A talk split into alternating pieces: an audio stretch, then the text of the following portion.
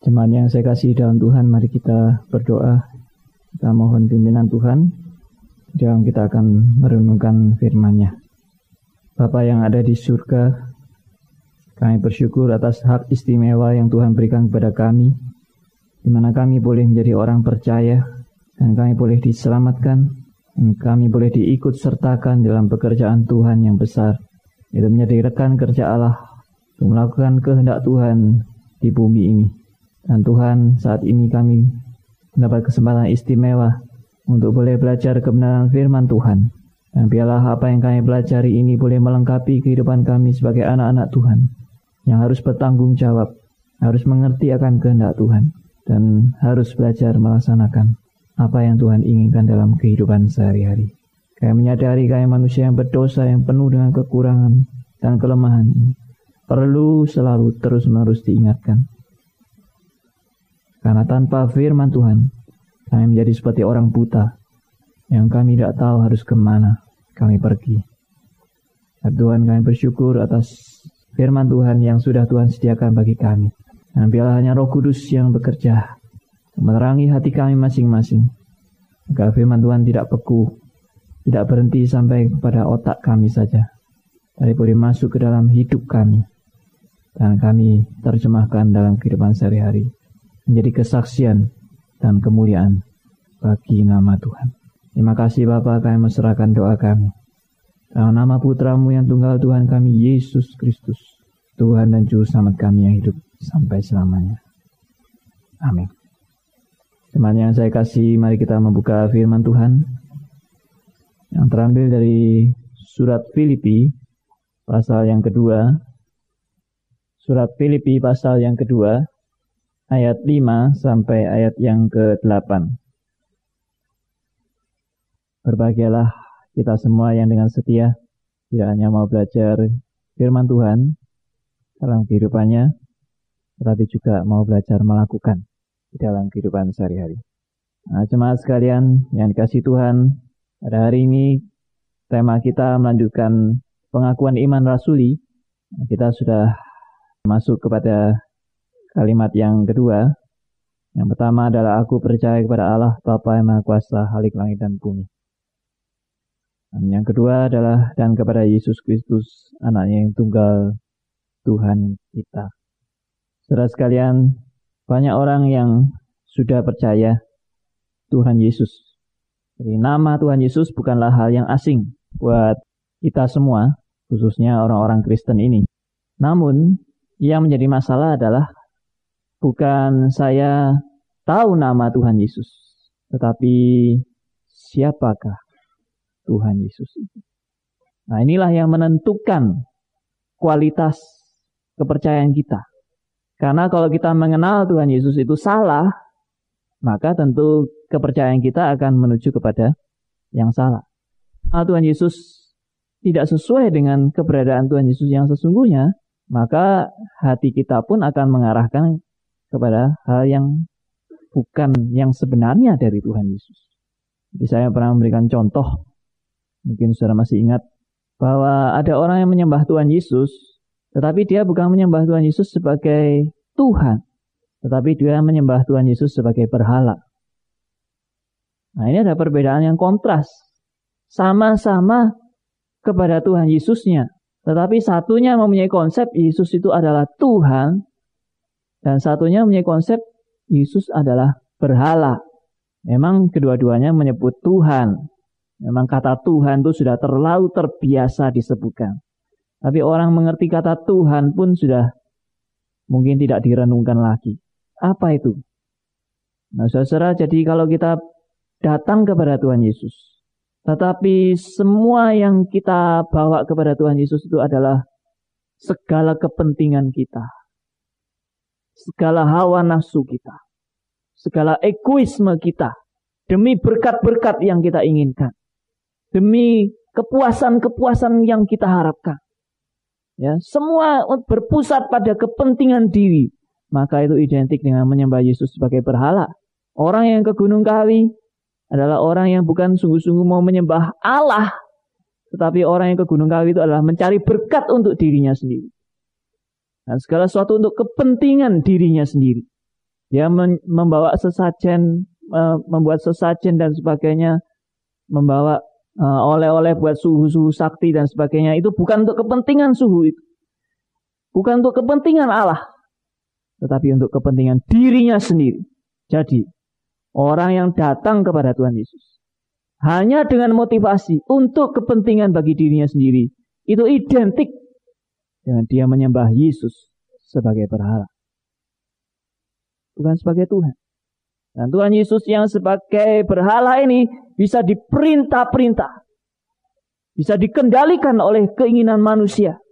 Dan itu jelas bukan Tuhan Yesus. Kalau berhala harus menurut yang menyembah dia. Ini adalah suatu kebalikan saudara. Dan keanehan. Orang menyembah berhala. Tapi orang yang menyembah berhala ini menuntut berhala itu harus menuruti keinginannya. Tetapi Yesus yang disembah bukanlah berhala. Dia tidak bisa kita perintah menurut segala keinginan dan kepuasan hati kita. Nah, saudara, banyak konsep-konsep Tuhan Yesus yang keliru tentang Tuhan Yesus yang keliru. Dan saya akan memaparkan beberapa kekeliruan-kekeliruan supaya saudara juga mengerti supaya posisi kita tidak pada tempat yang keliru. Seperti tadi, menyembah Yesus sebagai berhala. Sungguhkah saudara dan saya sudah pada posisi yang tepat tidak menyembah Yesus sebagai berhala. Nah, saudara, kemudian ada konsep-konsep yang memang saya ceritakan ini agak jauh ya, konsep teori-teori tentang Tuhan Yesus, tetap, tetapi ini pernah ada dalam sejarah. Dan kita pun harus hati-hati, karena yang namanya bidat ini saudara, aliran sesat ini selalu timbul pada tiap zaman.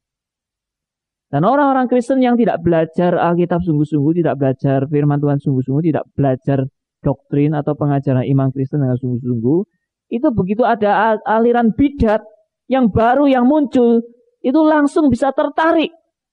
Dan bisa, wah ini ajaran baru ya, ini sesuatu yang kita belum pernah dengar. Padahal itu sudah ada dalam sejarah. Nah, kalau kita belajar sejarah, maka kita juga dilengkapi supaya kita tidak mudah terseret dan tidak mudah terpengaruh. Kalau ada timbul ajaran-ajaran sesat yang selalu tiap zaman itu bisa muncul. Saya kasih contoh, misalnya tiap zaman itu selalu ada orang yang meramalkan Tuhan Yesus datang kedua kalinya. Kapan dan di mana? Selalu muncul dan ter, dan ternyata saudara juga selalu banyak orang Kristen yang percaya. Termasuk di Indonesia yang pernah tertipu ya dengan ramalan-ramalan mengenai Tuhan Yesus datang kedua kalinya dan semua gempar dan semua bingung dengan berita-berita tentang akan datangnya Tuhan Yesus yang kedua kali pada tanggal sekian dan sekian itu ya. Tetapi jelas ternyata itu tidak benar. Herannya, selalu tiap kali muncul banyak orang Kristen percaya. Kenapa? Karena tidak mau belajar dari sejarah. Nah, jadi kalau kita belajar dari sejarah itu akan menolong saudara dan saya untuk kita tidak mudah terseret dengan aliran-aliran yang sesat. Saudara sekalian, ada orang yang menganggap bahwa Tuhan Yesus itu manusia biasa saja. Ya, paling-paling sederajat dengan nabi-nabi yang lain. Apakah Tuhan Yesus adalah manusia biasa? Nah, saudara, ada teori bahwa Tuhan Yesus itu adalah Allah yang seperti manusia. Dia tidak sungguh-sungguh manusia, tapi hanya seperti manusia. Dan tidak mungkin Tuhan Yesus itu sungguh-sungguh manusia. Karena dia Allah. Nah ini ada konsep yang lebih mendekati kekristenan karena mengakui Tuhan Yesus adalah Allah. Tapi dia tidak mengakui bahwa Tuhan Yesus itu sungguh-sungguh manusia tetapi seperti manusia. Nah ini ajaran dari mana saudara? Ajaran yang dipengaruhi oleh oleh suatu aliran sesat yang bernama doketisme ya, dosetism. Nah, doke dari kata dokeo yaitu uh, mirip atau seperti. Doketisme ini, dosetisme ini mengajarkan bahwa materi itu jahat, daging itu berdosa. Karena itu tidak mungkin Tuhan Yesus memakai daging yang ada atau materi yang ada di bumi ini. Karena begitu Tuhan Yesus memakai materi yang sungguh-sungguh seperti kita daging ini, maka Tuhan Yesus pasti sudah kena dosa. Dan tidak mungkin Allah bergabung dengan dosa. Karena itu mereka menolak teori bahwa Tuhan Yesus adalah sungguh-sungguh manusia. Nah, mereka menganggap Tuhan Yesus adalah benar-benar Allah, tetapi sepertinya, sepertinya dia itu menjadi manusia. Tetapi dia tidak sungguh-sungguh manusia. Ini kata uh, dari teori dogetisme. Nah, kenapa? Karena di latar belakangnya oleh konsep bahwa materi itu jahat. Orang yang mau suci adalah orang yang harus menjauhi materi. Menjauhi segala yang bersifat materi. Jadi orang-orang seperti ini biasanya sering kali senangnya bertapa. ya Lari menjauhi keramaian dunia.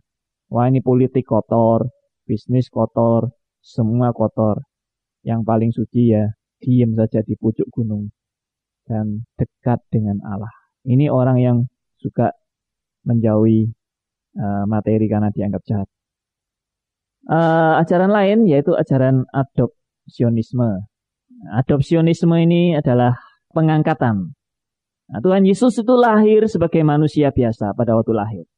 Ya manusia biasa, tetapi kemudian dia baru istilahnya menjadi manusia Allah, yaitu pada saat Tuhan Yesus dibaptis.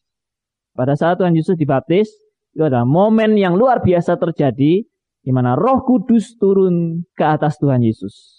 Lalu Allah berkata, inilah anak yang kukasih. Pada saat itu, baru Tuhan Yesus punya keilahian. Jadi keilahian Tuhan Yesus itu seperti disuntikan kepada diri Tuhan Yesus pada saat dia dibaptis. Sebelumnya dia manusia biasa. Nah, ini teori adopsionisme. Lalu selama Tuhan Yesus melayani ya sejak umur 30 sampai 33 tahun berarti tiga tahun Tuhan Yesus melayani dia selalu ada unsur ilahi itu yang menyertai Tuhan Yesus karena itu dia mempunyai kuasa-kuasa yang luar biasa. Nah, kemudian Tuhan Yesus akhirnya menjadi manusia biasa lagi. Yaitu kapan? Yaitu pada saat dia disalib dan Tuhan Yesus mengatakan Eli Eli lama sabatani. Waktu itu keilahiannya melepaskan diri dari tubuh Tuhan Yesus dan Tuhan Yesus hanya sebagai manusia biasa waktu itu. Nah, saudara ini ajaran yang sesat yang bernama adopsionisme. Jadi Tuhan Yesus dari manusia biasa lalu jadi Allah, nah, manusia yang punya unsur keilahian, kemudian jadi manusia biasa lagi pada saat dia disalib dan mengatakan Allahku, Allahku, mengapa engkau meninggalkan aku? Itu ditafsirkan bahwa keilahian Tuhan Yesus meninggalkan diri Tuhan Yesus. Nah, saudara, saya belum menyatakan salahnya di mana, yang benar bagaimana, tapi saya baru memperkenalkan aliran-aliran ini dan supaya saudara tahu, ternyata begitu banyak teori tentang Tuhan Yesus. Mungkin saudara berpikiran sederhana saja, oh Tuhan Yesus, juru selamatku, amin, haleluya ya. Ternyata pengertian-pengertian mengenai Tuhan Yesus itu begitu banyak variasinya dan berbahaya kalau kita mengerti itu keliru. Nah, saudara, kemudian ada teori lain lagi dan ini sering kali teori yang tidak disenangi oleh orang-orang yang beragama lain karena kita percaya Yesus adalah Allah. Tetapi saudara, mereka itu kekeliruannya itu mungkin tidak mengerti konsep bahwa Yesus adalah Allah itu banyak orang yang mengira bahwa Yesus itu saking salehnya. Dia manusia yang saking salehnya dia begitu menjaga kesucian dalam kehidupannya si dia sampai dia akhirnya bisa menjelma menjadi Allah. Ini kan teori yang salah lagi. Apakah Tuhan Yesus adalah manusia yang kemudian saking salehnya dia menjaga kesucian sampai dia akhirnya menjadi Allah? Dia sukses untuk menjaga kesetiaan, kesuciannya, dan dia tanpa dosa sampai dia akhirnya menjelma menjadi Allah. Jelas ini juga ajaran yang salah. Karena kalau ini ajaran diterima, ini mirip dengan ajaran yang menerima ajaran reinkarnasi. Itu manusia yang bisa saleh dan menjaga kehidupannya dalam kesucian. Nanti dia mati, dia menjelma lagi menjadi orang yang tingkatannya lebih tinggi, lebih tinggi sampai menjadi dewa, sampai akhirnya menjadi dewa yang paling top. Ya, itu kepercayaan reinkarnasi dan Tuhan Yesus bukan reinkarnasi. Tuhan Yesus bukan hasil reinkarnasi. Tuhan Yesus bukan manusia yang kemudian menjaga kesucian dan mau menjadi Allah. Itu salah. Ya. Nah, saudara, ada yang juga mengatakan bahwa Tuhan Yesus bukan menjadi Allah, tetapi menjadi seperti Allah. Ya. Nah, ini juga aliran-aliran menyangkal akan keberadaan Tuhan Yesus sebagai Allah. Dan ada juga yang mengajarkan bahwa Tuhan Yesus itu unsur Allahnya dan unsur manusianya itu dicampur, digodok, lalu menjadi satu formula baru. Ya, itu aliran namanya aliran monofisit. Jadi Tuhan Yesus adalah campuran Allah dan campuran manusia, unsur kimia dari Allah dan unsur kimia dari manusia disenyawakan dan membaur. Nah ini aliran monofisit saudara. Ada yang mengatakan lagi bahwa Tuhan Yesus itu 50% Allah dan 50% manusia. Ya separuh-separuh. Allahnya cuma 50, manusianya juga 50. Ada yang mengatakan bahwa Tuhan Yesus itu kadang-kadang jadi Allah. Lalu kadang-kadang pula jadi manusia. Nah saudara, dari teori-teori ini kita kembali lagi. Sebetulnya kan kita bingung. Mana yang benar? Mana yang kita mau pegang? Tidak usah khawatir. Karena kita bersyukur kita diberi Alkitab. Dan standar kebenaran kita bukan teori-teori tadi, tetapi adalah apa yang dikatakan oleh firman Tuhan.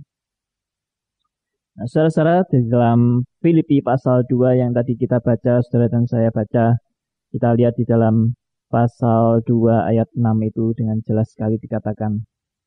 Ya, pasal 2 ayat 5, 5b yang terdapat juga dalam Kristus Yesus, pasal 2 ayat 6, yang walaupun dalam rupa Allah, tidak menganggap kesetaraan dengan Allah itu sebagai milik yang harus dipertahankan. Perhatikan, bahwa Tuhan Yesus dikatakan yang walaupun dalam rupa Allah. Berarti Alkitab menyaksikan kepada saudara dan saya bahwa Tuhan Yesus itu punya rupa Allah. Tetapi dikatakan eh, dalam rupa Allah itu dia tidak menganggap bahwa kesetaraan dengan Allah itu sebagai milik yang harus dipertahankan. Berarti Yesus dalam rupa Allah dia tidak mempertahankan keberadaan dia sebagai Allah itu. Ya. Jadi kesetaraan dengan Allah itu tidak dipertahankan. Berarti saudara, kondisi Tuhan Yesus sebenarnya Allah atau bukan? Ya Allah, tetapi tidak dipertahankan. Kemudian ada istilah, melainkan telah mengosongkan dirinya. Berarti apa yang dimaksud dengan mengosongkan diri? Di sini ada teori yang namanya kenosis. Ya, teori pengosongan diri. Bukan berarti Tuhan Yesus keilahiannya berkurang atau kehilangan keilahiannya, tetapi keilahiannya itu disimpan atau ditahan atau tidak diekspos keluar tidak dinyatakan keluar secara keseluruhan. Nah ini harus karena apa? Karena Tuhan Yesus yang mau menjadi manusia itu kalau dia mau mempertahankan keilahiannya tetap ada dan tetap muncul. Maka Tuhan Yesus di dalam kekudusan dan kemuliaan pada waktu dia menjadi manusia, tidak ada seorang pun yang bisa melihat Tuhan Yesus. Karena cahaya kemuliaan Allah tidak mungkin bisa dilihat oleh orang berdosa. Sehingga kealahan itu perlu dibungkus atau disimpan. Bukan hilang, saudara. Bukan tidak ada. Tetapi ditahan. Itu istilahnya pengosongan diri. Jadi salah kalau kita mempunyai konsep Tuhan Yesus itu Allah 50%. Dia Allah 100%. Tetapi ditahan. ya Disimpan. Dan tidak diekspos, ditunjukkan keluar secara sepenuhnya. Nah, ini yang uh, saya pernah juga sharekan saudara bahwa Tuhan Yesus itu suatu saat dia bisa menunjukkan keilahiannya. Suatu saat dia bisa seolah-olah dia tidak mampu sebagai manusia yang begitu lemah. Kenapa?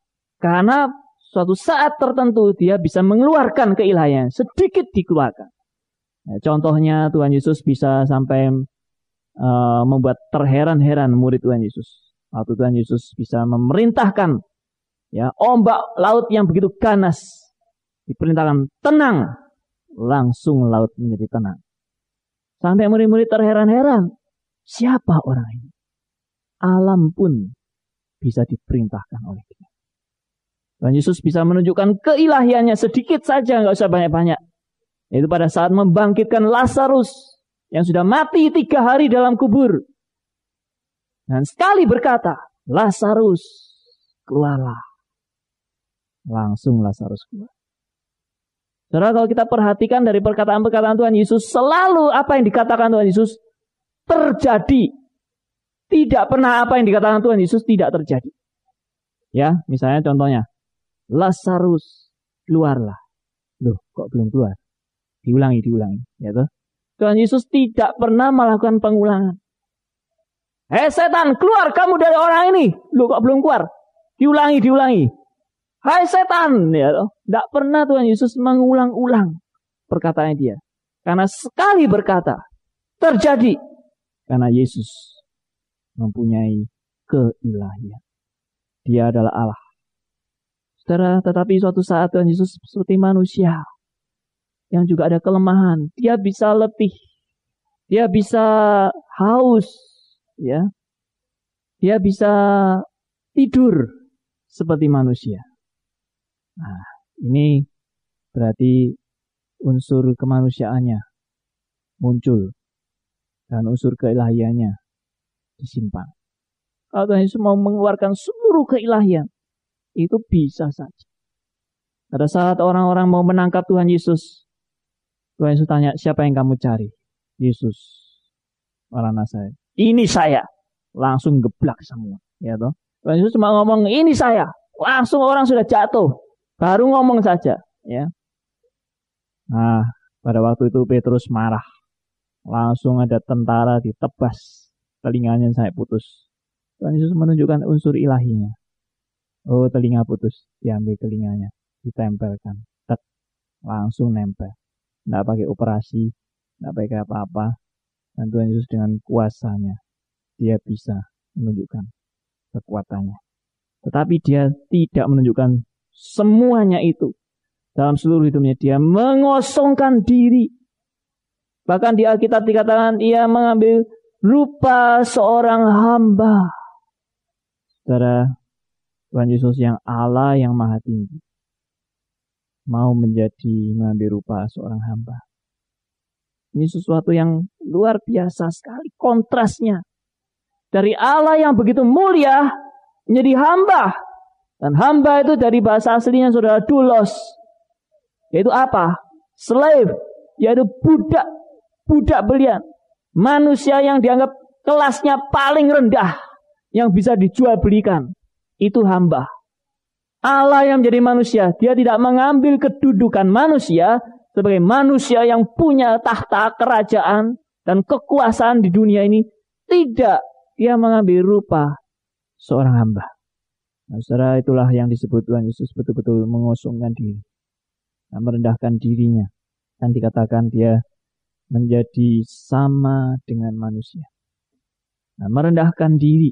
Saudara merendahkan diri itu sesuatu hal yang selalu kita harus belajar. Bagaimana kita merendahkan diri. Selalu banyak nasihat-nasihat sebagai orang Kristen kita harus merendahkan diri, merendahkan diri, merendahkan diri. Jangan sombong. Karena natur manusia berdosa selalu sombong. Dan kita diajar untuk merendahkan diri kita. Tidak menganggap diri kita sebagai orang yang paling benar, paling baik, paling sempurna. Kita semua punya cacat, punya kelemahan, punya kekurangan. Karena itu kita wajib merendahkan diri. Tetapi saudara merendahkan dirinya Tuhan Yesus lain dengan merendahkan dirinya kita. Kalau merendahkan dirinya Tuhan Yesus adalah dia memang dari tinggi dia memang adalah Allah yang menjadi manusia dan manusia yang paling rendah yang dipilih oleh Allah. Itu betul-betul merendahkan diri. Tetapi saudara manusia yang merendahkan diri sebetulnya manusia yang bagaimana? Saya pernah merenungkan apakah manusia itu patut dikatakan dia merendahkan diri. Karena sebetulnya aslinya manusia itu memang rendah. Betul kan?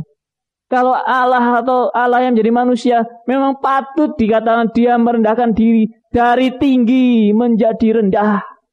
Tetapi manusia yang merendahkan diri ini dari mana? Apa saudara dari tinggi?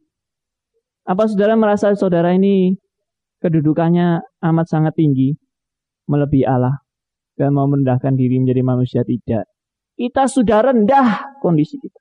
Bahkan kita adalah orang berdosa. Berarti merendahkan diri bagi orang Kristen yang mengerti kebenaran. Bukan dari dia tinggi menjadi rendah. Tapi orang yang merendahkan diri adalah artian yang paling hina.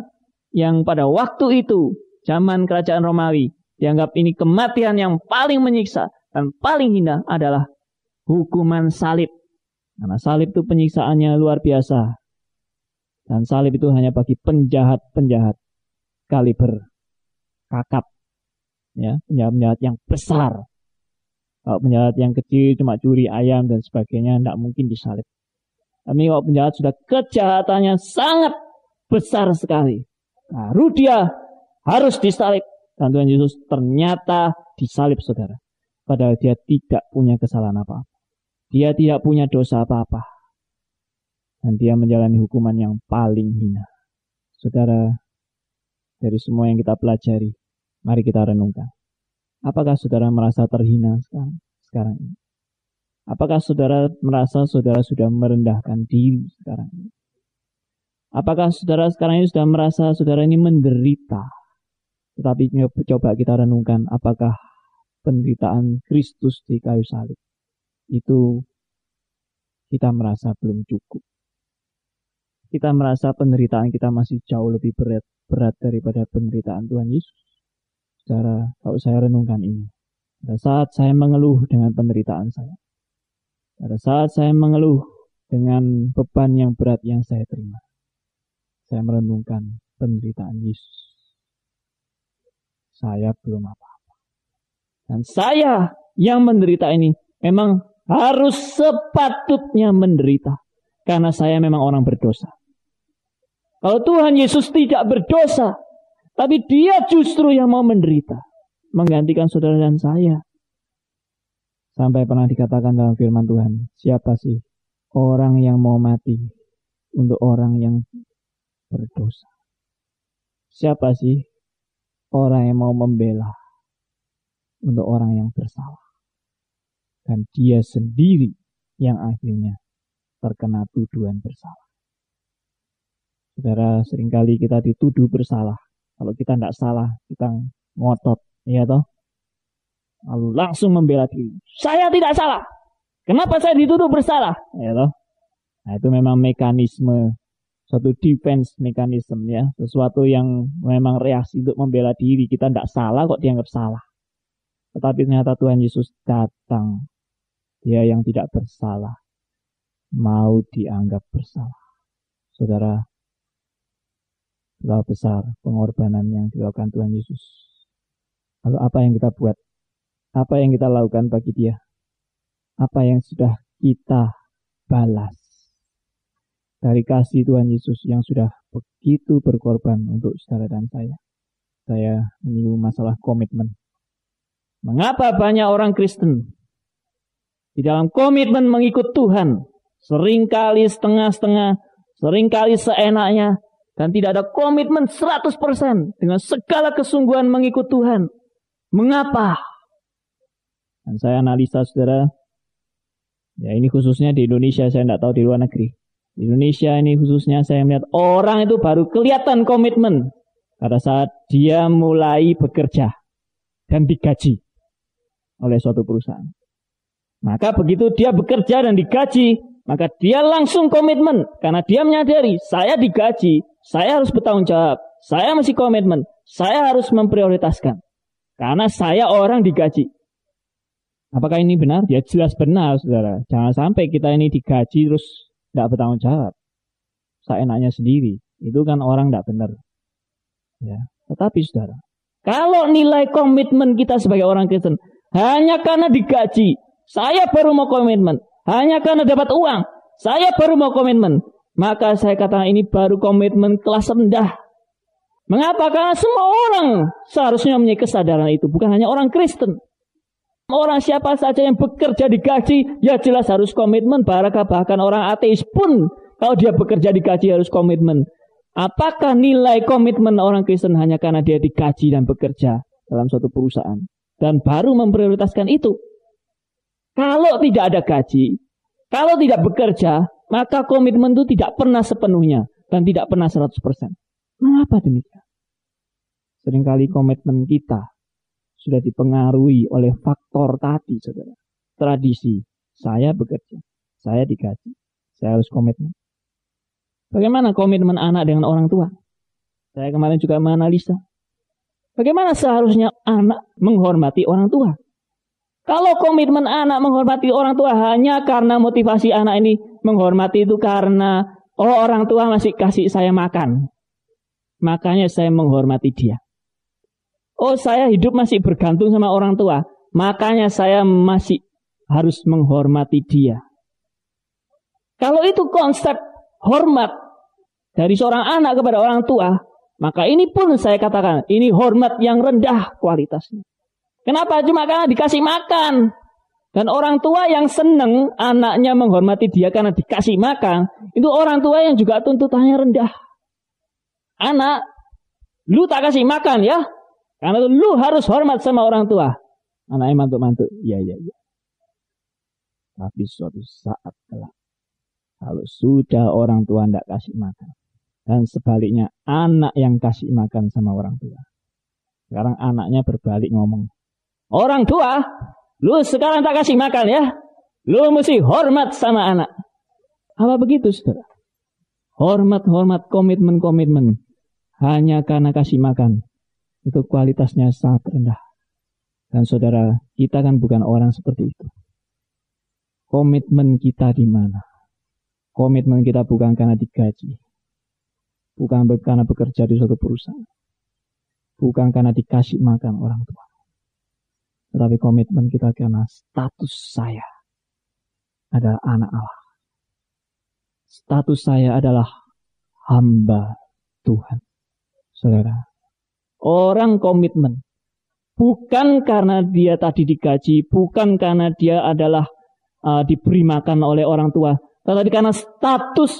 Kalau seorang ingat bahwa dia adalah anak dari orang tuanya, maka hormat kepada orang tua adalah di dalam seluruh penghayatan hidupnya dia. Ya pun suatu saat orang tuanya sudah tidak kasih makan lagi sama dia. Dia tetap menghormati karena saya adalah anak dan dia adalah orang tua.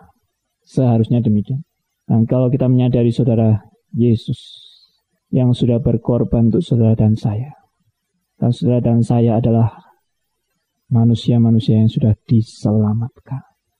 Bagaimana komitmen saudara kepada Yesus? Dia adalah Tuhan saudara. Dan saudara adalah hambanya. Amin.